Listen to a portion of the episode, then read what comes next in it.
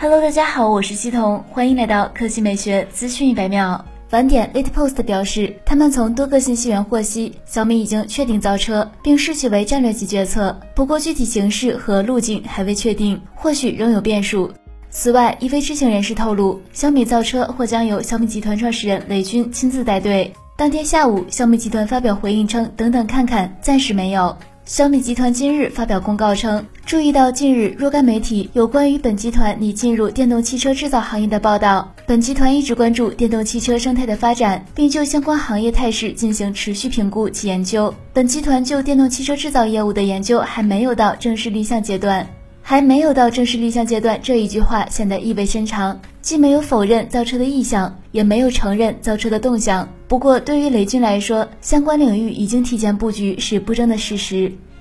接下来来看苹果，我爱音频网昨日放出了一组宣称是苹果新一代 AirPods 的样机实拍图。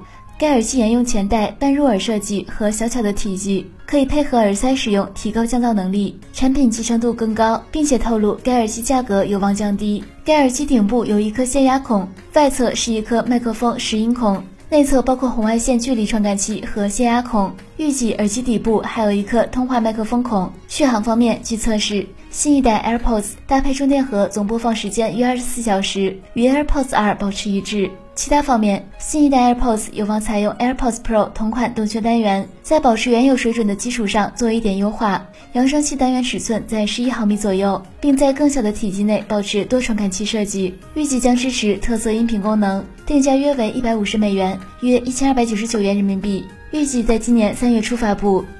好了，以上就是本期科技美学资讯一百秒的全部内容，我们明天再见。